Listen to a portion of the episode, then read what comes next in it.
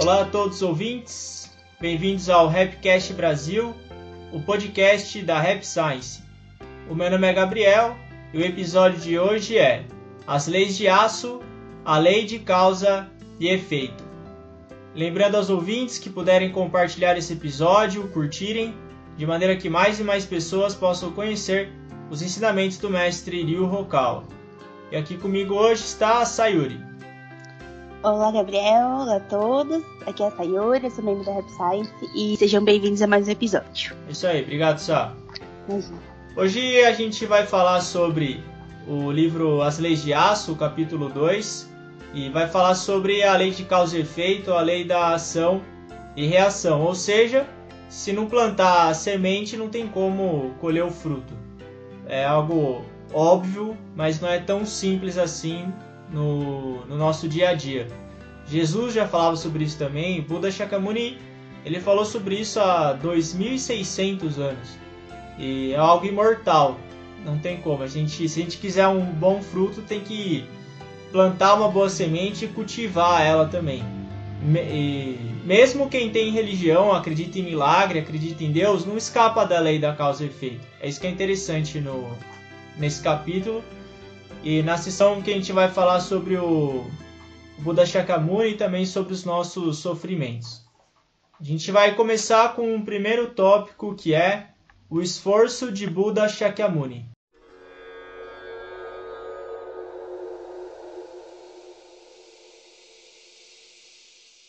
Se não há causa, não há efeito. Se o cultivo não for feito, não haverá colheita. Sem o plantio das sementes, os frutos não vingarão. Por exemplo, Siddhartha Gautama tornou-se Buda após a grande iluminação. Porém, ele renunciou a tudo e se ordenou aos 29 anos. Recomeçou da estaca zero e se submeteu a práticas ascéticas por seis anos, procurando um caminho por si mesmo por meio de tentativas e erros. Durante alguns meses chegou até a seguir as setas considerados mestres, mas não se satisfez e iniciou a busca por conta própria. Enquanto propagava seus ensinamentos, foi acumulando o que se chama de iluminação pós-iluminação. Buda Shakyamuni colocou todo o seu empenho para lidar com cada nova ocorrência. E o acúmulo desses esforços, ao meu ver, proporcionou o crescimento da organização e se tornou uma força para que a religião sobrevivesse até a posteridade. Isso aí. O exemplo de Buda Shakyamuni, o Mestre Okawa sempre ele fala sobre isso em vários livros. A Essência de Buda, ele, ele conta também. E o exemplo do Buda Shakyamuni ele é o, um grande exemplo da lei de causa e efeito, que ele, ele era um príncipe e aí ele abandonou a vida dele de príncipe para buscar a iluminação.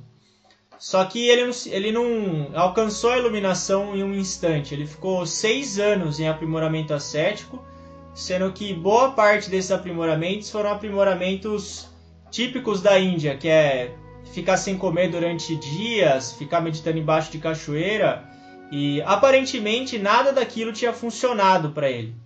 Pode parecer até que tinha sido desperdício. Ele ficou seis anos nisso aí.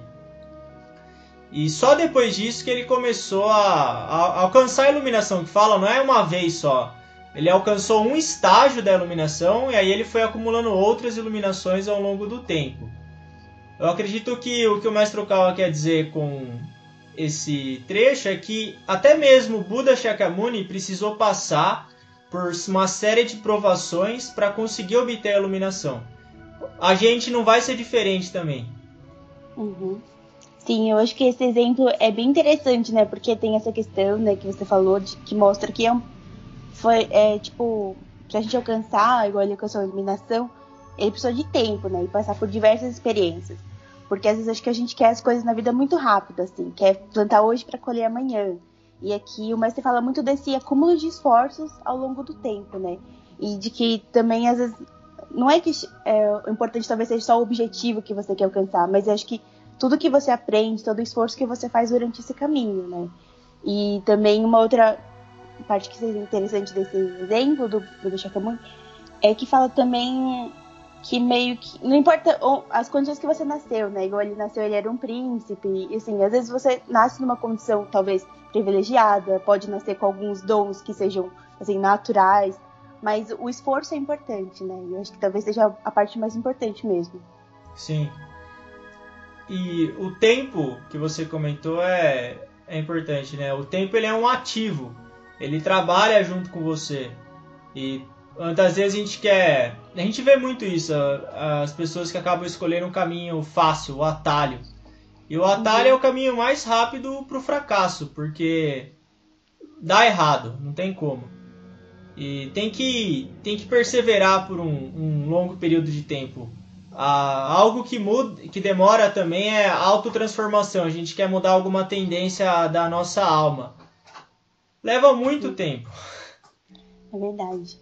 E eu lembro também que uma vez é, escutei uma frase que também é muito verdade, que fala assim, né? Que às vezes a gente quer que as coisas mudem, mas a gente não faz nada diferente. Então, assim, se você quer que uma coisa mude, você tem que mudar o que você faz, porque é bem isso, né, da causa e efeito, né? Então, assim, não adianta continuar plantando a mesma coisa e ficar esperando que o efeito vai ser diferente. Enquanto eu planto a mesma coisa, eu vou colher a mesma coisa. Então, acho que isso de transformação tem muito desse tempo, né, de esperar, de, de plantar hoje para colher outro dia e, e demora, né? E às vezes a gente quer tudo muito rápido. Isso quebra, isso tem a ver com aquela questão de esperar o mundo mudar para ver se as coisas melhoram. Mas eu, eu não sei nada, né? Mas pelo que eu tenho lido e aprendido, o mundo, ele. O mundo é o mundo, ele é o mundo. Ele, não, uhum. ele nunca vai ser do jeito que a gente quer. A pergunta é o que, que a gente vai mudar? O que, que eu vou mudar? Qual que vai ser o próximo livro que eu vou ler? Qual que vai uhum. ser a próxima, o próximo hábito que eu vou melhorar na minha vida? É, essa é a pergunta para plantar a boa semente. A pergunta é quando a economia vai melhorar? Quando que isso aí é suposição e a gente pode ficar a vida inteira nessa ilusão que vai chegar um momento mágico. Eu acredito uhum. que não uhum. tem esse momento mágico. Sim. Eu acho que esse é o que a lei de causa e efeito fala é muito isso, né? Que quase nada na nossa vida vai ocorrer, tipo, de repente, sem esforço, né? Mas a gente quer que, lógico, a gente quer que às vezes as coisas caiam do céu, que melhore sem a gente ter que fazer muito esforço, mas na realidade mesmo, a gente vai precisar se esforçar, vai precisar esperar, ser paciente. Então, eu acho que, como você disse, o que a gente pode fazer é plantar boas sementes, né? Tipo, fazer o que está ao nosso alcance. É. Plantar, cultivar elas e ao longo do cultivo, tirando a erva daninha também é importante, porque cresce, né? Junto com. Todo plantio vai ter erva daninha. E remover essas ervas daninhas não tem como. E a única solução é continuar plantando. É isso. Uhum. Qualquer coisa que a gente faça na nossa vida, a gente quer ter mais paciência, quer ter uma mente mais concentrada, quer juntar dinheiro, qualquer coisa. Tudo isso vai envolver plantio, escolha de semente e plantio constante. O, o caso do Buda Shakyamuni foi seis anos que ele realizou aprimoramento, só que ele pregou o Dharma durante 50 anos. Ele morreu aos 80 e ele continuou pregando os ensinamentos e desenvolvendo a organização dele durante mais 50 anos. E aí que o mestre fala que ele obteve a iluminação após iluminação, que foi quando ele continuou se iluminando. O, tudo vai vai se iluminando. Ele continuou plantando as sementes. Não tem um fim para isso. Uhum. E, é bem, é, e tem pedaço, né, do último trecho que a gente leu, que. Mas você fala isso, né? Que o esforço que o, o e o empenho que o Buda Shakyamuni colocou para transmitir os ensinamentos, para é, para a organização crescer, foi o que também fez com que a organização sobrevivesse tanto tempo no tempo, chegando até os dias de hoje, ensinamento. Então, eu acho que esse acúmulo de esforços, né, é, porque a gente já falou isso também, que às vezes a gente parece que sente que está se esforçando e não vê logo os resultados. Mas acho que o importante é a gente entender que nenhum esforço é em vão, né? Então, assim, tudo que a gente está colocando de esforço, dedicando de maneira correta, isso é meio que um, é uma coisa boa que a gente está fazendo pra gente e pro mundo, né? Isso. É, o, é a essência do pensamento vencedor, que fala que nada é desperdício nesse mundo, nenhum esforço é desperdiçado. Tudo que a uhum. gente faz é, pode ser que não seja na, na, aconteça na velocidade que a gente queira, mas todo esforço que a gente fizer, ele é válido. Claro que tem que ser um esforço numa direção correta também. O esforço por si só, Aí ele tem que ser analisado, tem que ter ponderação e objetividade se a gente está indo para a direção correta. Igual no Think Big, o mestre Okal comenta que quando ele era garoto ele nadava num rio. esqueci o nome do rio agora, que se ele nadasse de frente a corrente, contra a correnteza, ele ia demorar muito para chegar. Então ele nadava na diagonal, porque o, na diagonal você chega mais rápido no no mesmo ponto. Aí ele dá esse exemplo do esforço. Você nadar contra a corrente é esforço, mas você pode se esforçar também de outra maneira para chegar no mesmo lugar. Analisar o como a gente está se esforçando é importante também, senão a gente fica bitolado de uma maneira só e não muda. Às vezes se não tá, tem hora que a gente está se esforçando e não está funcionando. Tem que mudar daí. Mas não é, não quer dizer que o esforço que a gente fez, mesmo não funcionando, não valeu a pena. Às vezes isso motivou a gente para mudar a maneira de se esforçar e achar uma maneira melhor de fazer o que deve ser feito. Uhum. A atividade física é assim também, é, estudo é assim, enfim, os nossos hábitos, muita, é, é, sempre bom rever os nossos hábitos, o que, que a gente está fazendo, desde a hora que acorda até a noite, ter escrito por causa disso, ter aquele registro de como a gente usa o nosso tempo. Acho que essa é uma ótima maneira de a gente ver a, a lei da causa e efeito.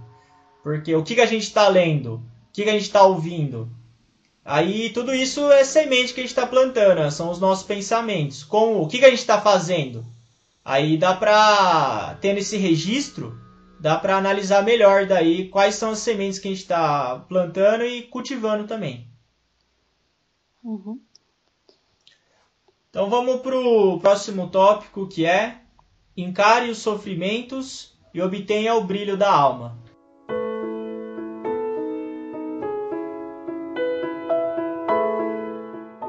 Para obter uma mente forte, você precisa de um longo período de autoaperfeiçoamento.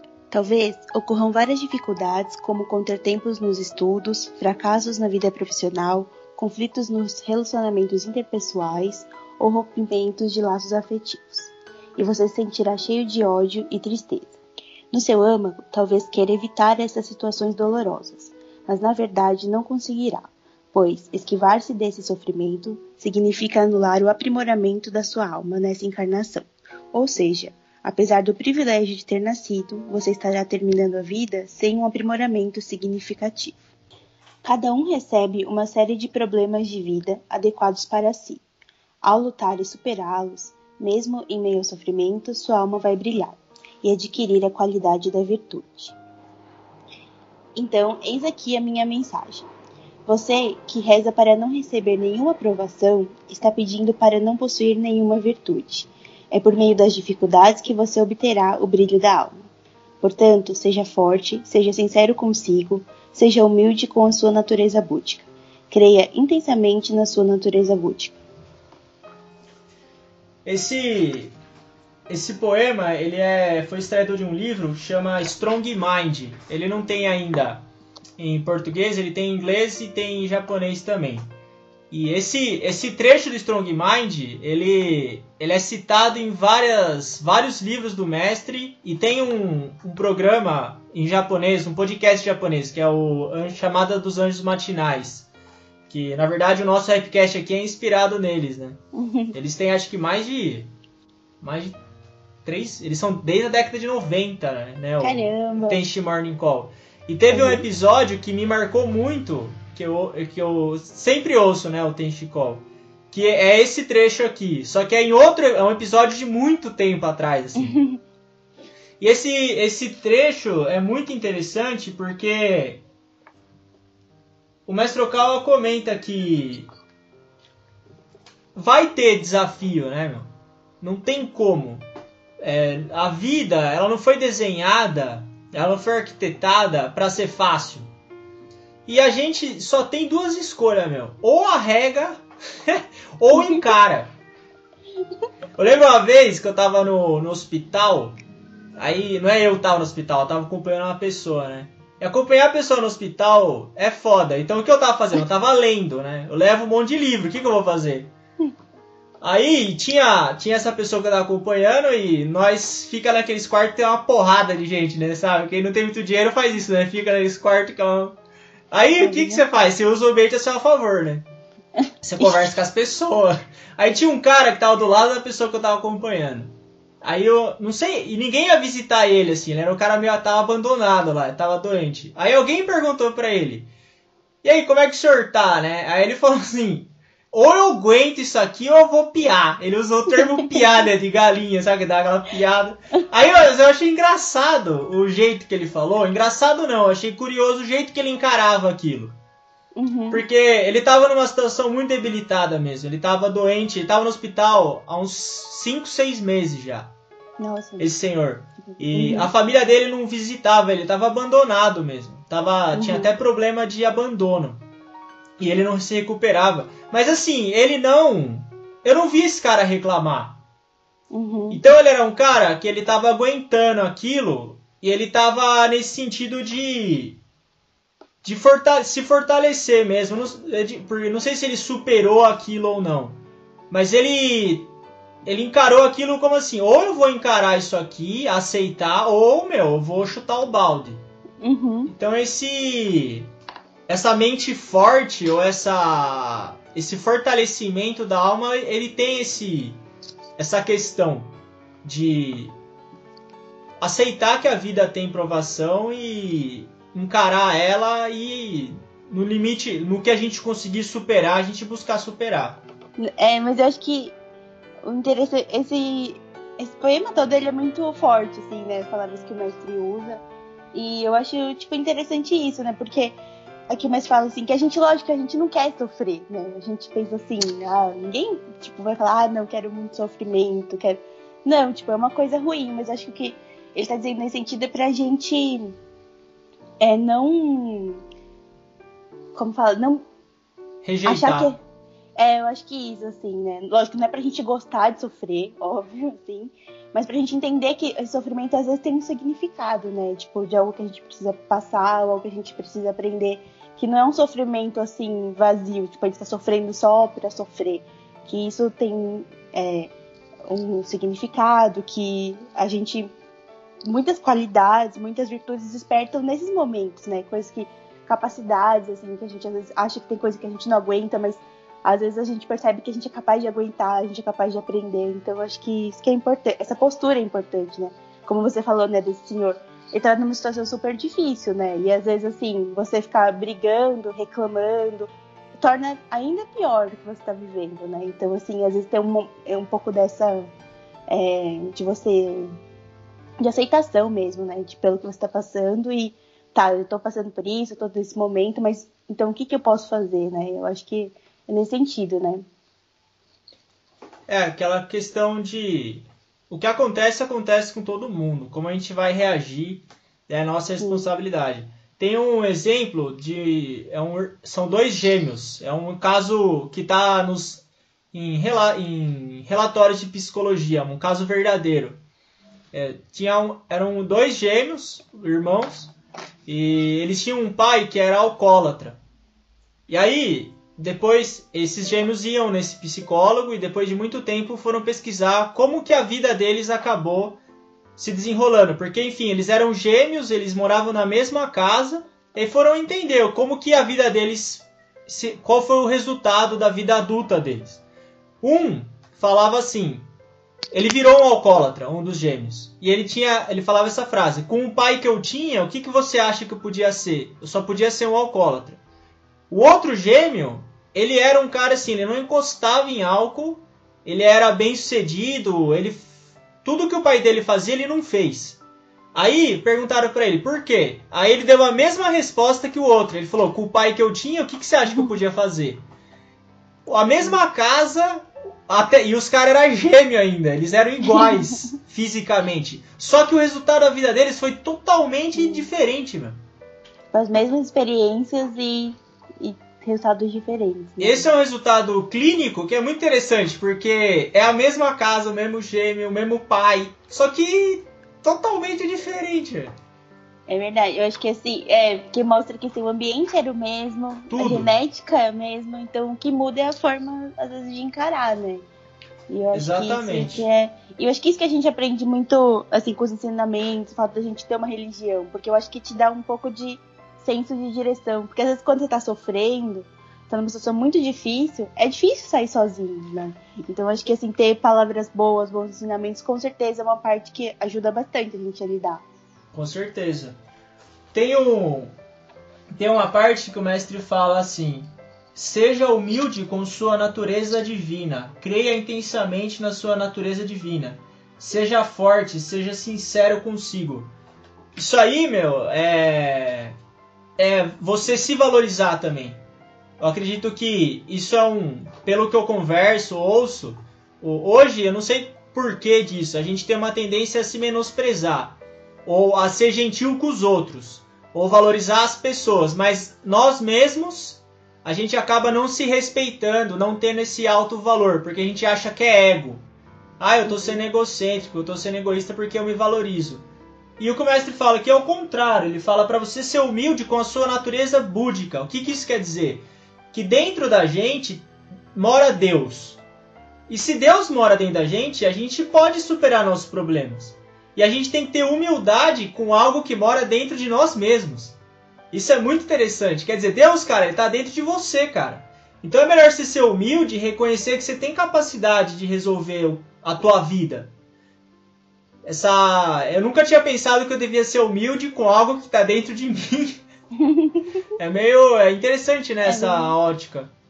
Sim, é bem profundo mesmo, né? Tipo, a gente pensar que dentro de nós todo mundo tem um pedaço de Deus é muito forte, assim, porque eu acho que dá força pra gente, acho que especialmente pra gente entender o tamanho da nossa capacidade, né? Que às vezes a gente pode se achar fraco, pequeno, mas assim, a gente tem muita capacidade.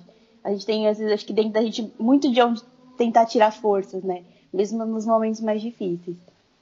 Exatamente. E isso é algo que não vai vir de fora. É algo que está dentro. Não, não adianta. A gente não, não vai ter um momento mágico. É, é cada um. E tem hora que ninguém vai ajudar mesmo. Vai fazer o quê?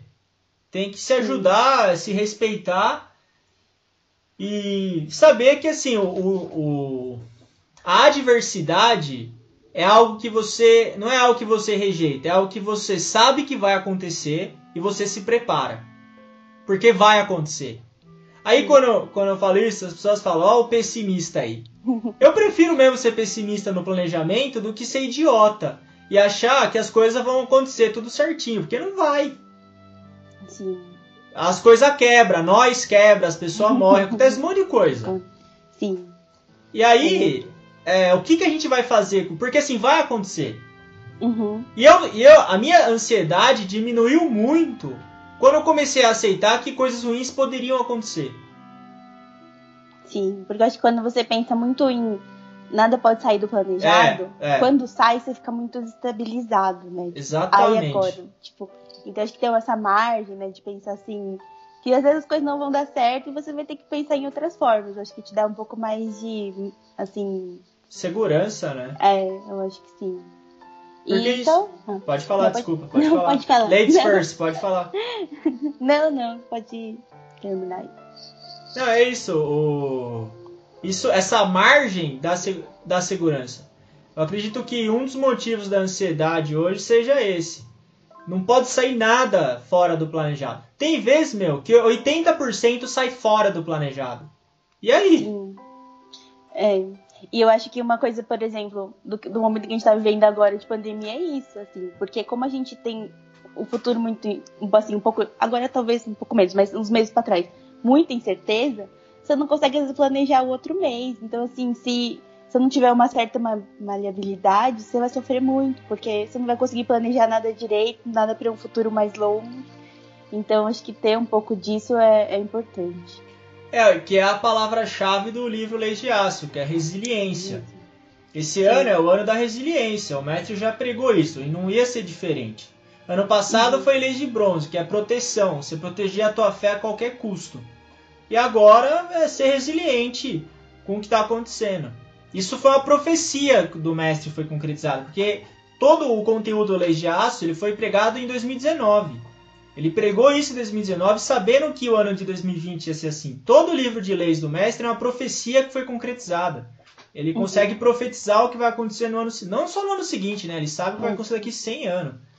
Uhum. Mas ele vai um, um ano, um a um, né? Porque senão ele não aguenta também, né? Nós, meros mortais aqui nesse planetinha. Sim. E isso gera desânimo também, quando as coisas saem fora do previsto, ou dá, dá desânimo, dá ansiedade. Só que assim, vai acontecer. Uhum. É melhor aceitar. É, sim, com certeza. E aceitar e fazer o melhor possível com aquilo. Né? E saber que essa luta pra gente superar a adversidade, essa luta pra gente melhorar, buscar ser melhor. É isso que é o brilho da nossa alma. É assim que a gente vai polir a nossa alma. É aquela história, você não deve desejar menos problemas, deve desejar, desejar ser uma pessoa melhor. Uhum. É isso. Sim. Eu acho que. É, e até o, nesse poema, acho que tem um trecho né, aqui, mas fala que assim, muitas das nossas melhores capacidades elas são forjadas em momentos de dificuldade, né? Então eu acho que, lógico, não ficar desejando só de dificuldade, mas entender que elas são importantes para esse aperfeiçoamento da nossa alma. Faz parte, né? É, eu também, eu não quero nenhum problema. Eu queria viver a minha vida sem nenhum problema. Eu queria viver a minha vida, morrer com 100 anos tranquilo, velho né? Surfando nas ondas, de boa.